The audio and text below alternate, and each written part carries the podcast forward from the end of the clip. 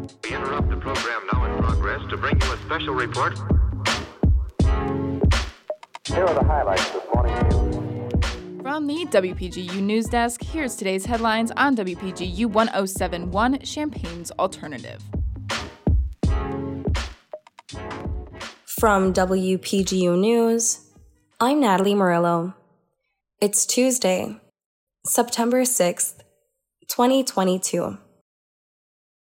A new bill filed in the Illinois House of Representatives would require FOID card holders to reapply when they turn 21. In the wake of the Highland Park shooting, Representative Howard of Glen Ellyn hopes that an additional background check will create an opportunity to spot red flags and prevent tragedies. Those under the age of 21 require the sponsorship of a parent or guardian who is eligible for firearm ownership. Champaign schools will soon receive threat recognition trainings to prevent violent acts at schools. The training will be led by the U.S. Secret Service National Threat Assessment Center. Local law enforcement will also attend the meeting, strengthening collaboration between them and local schools to prevent targeted acts of violence.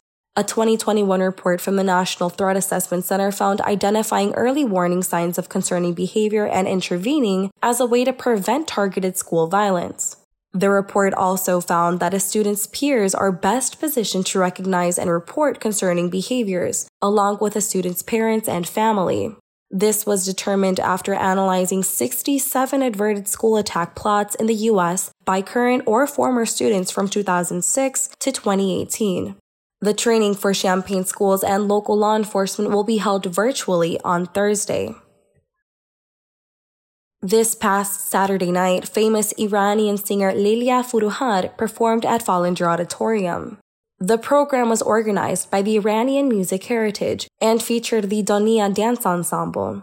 The auditorium filled up early before the performance, with fans gravitating towards their seats an hour before the concert began. Forouhar played hits like PRDs and Esh Gaham.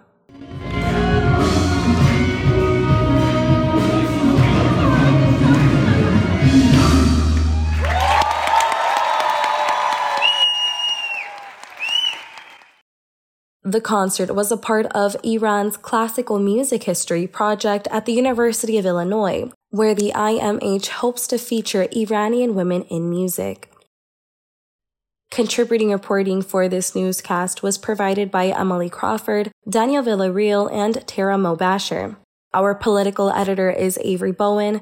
Our regional editor is Josie Alameda, and our arts and entertainment editor is Mac Dudley. Our deputy news director is Daniel Villarreal, and our news director is Madison Holcomb. For WPGU News, I'm Natalie Murillo.